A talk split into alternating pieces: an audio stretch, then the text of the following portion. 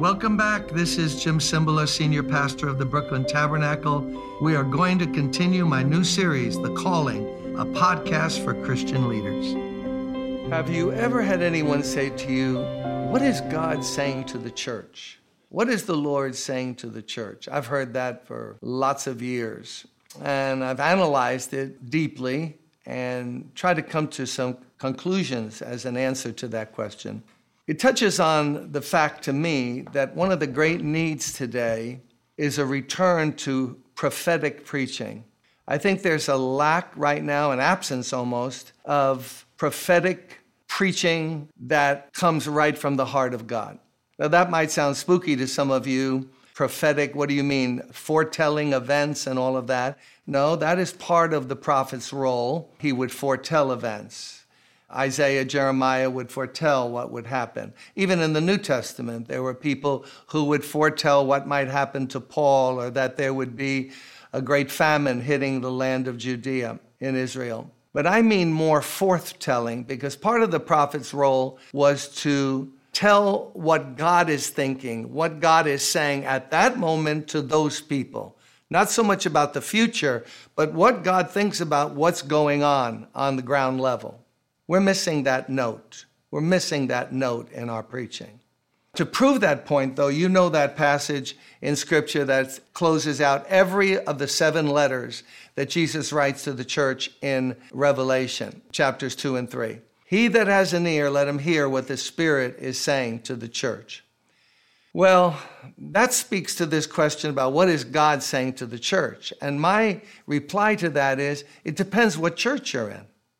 In other words, you can't take the first letter, the letter to Ephesus, where they had lost their first love, and take that letter and transfer it to the church in Philadelphia or Laodicea or Pergamum, one of those other churches. Why? Because that letter wasn't to them, it was to Ephesus.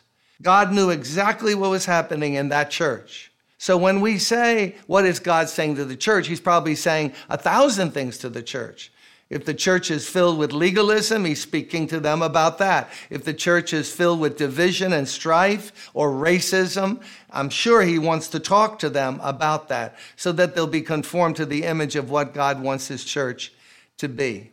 That brings us to this point of the prophetic note in preaching. I think the hardest thing about preaching, both to your own congregation or to go out and preach even more difficult, is what is Jesus saying to that group of people? What would he say if he took the microphone this Sunday from you? What would he say to your congregation? Because he knows everything.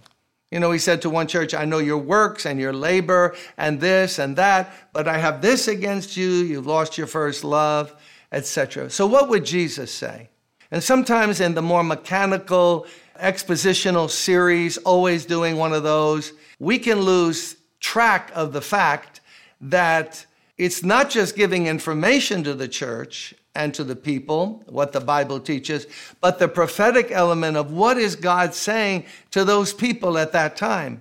And that's why Paul, as he travels, was always conscious of the weaknesses of the churches that he was writing back to. He could speak to the problem. Now, it would behoove us, I think, as leaders, to spend time with the Lord to get what is his letter to the Brooklyn Tabernacle? How in the world could I possibly minister effectively if I don't know how Christ looks at my church? Not how my peers look at it, not what people who visit think, oh, this is great and all that, uh, if they should think that. But what does the Lord think? And then address that. It's like when you go to a doctor. The doctor doesn't say, look, I got some pills for you. No, the doctor says, I got to examine you and he takes a bunch of tests and he gets cholesterol levels and blood pressure and all of that. And then he sits down with you and says, This is what you need. Why? Because I've tested you, I've examined you. This is what you need.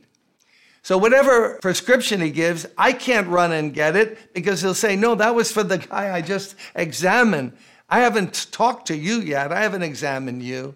We can't copy other ministers, we can't copy other messages. I think the hardest thing about preaching is to spend enough time with the Lord from His Word to find out what God wants us to say to the church.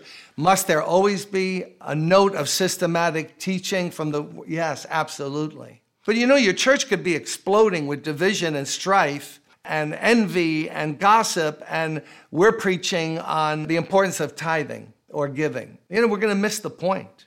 I would say that this note of prophetic element in our preaching is really needed, don't you think, today? Because without that, we see the church end up with believers who live exactly like the world, no difference, and yet they're claiming to be Christians. Why? Because those more penetrating words are not being spoken. You can take user friendly, seeker sensitive to a ridiculous degree so that preaching is innocuous. It doesn't accomplish anything. It's just, I'm okay, you're okay. So, as I travel around the country and I've traveled around the world by the grace of God, that's the hard part to me is to spend time with the Lord. Lord, what would you have me say to this congregation? Maybe they're filled with racism and they need a message like, let it go already. Or maybe legalism and they need emphasis on the grace of God. Or maybe there's division and strife and there's a lack of love. Or maybe there's great discouragement, and the church needs a word of encouragement of, come on, look at the promises of God. As we take this task of preaching seriously, it really behooves us here to say, I just don't want to give mechanical exposition of here's what the Hebrew says and here's what the Greek says. I want to know, he that has an ear, let him hear what the Spirit is saying to the church. I wonder how much time you and I have spent I'm trying to discover the letter that is written to our church. That will really help us to be effective ministers, don't you think? Now we'll know what we're dealing with. And then we can meet people where they are and help them get to the next step in their walk with the Lord rather than preaching above their heads or underneath where they're living at because God is going to show us. Now, this is not spooky. It's just so sad that charismatic excesses and craziness have made people afraid of the fact that the Lord still speaks today. He that has an ear, let him hear what the Spirit is saying. And you'll notice in those messages to the churches, there's no new doctrine. There's no new addition to the canon of Scripture. No, it's specific, personal words to that church that I know I need personally from myself and churches need. Oh, how excellent it is when someone comes and has a true word from the Lord, a word from God, from the Word of God to our church, and it just absolutely fits. And we know, wow, this is what God is saying to us right now let us purpose in our hearts now. God, I just don't want to preach.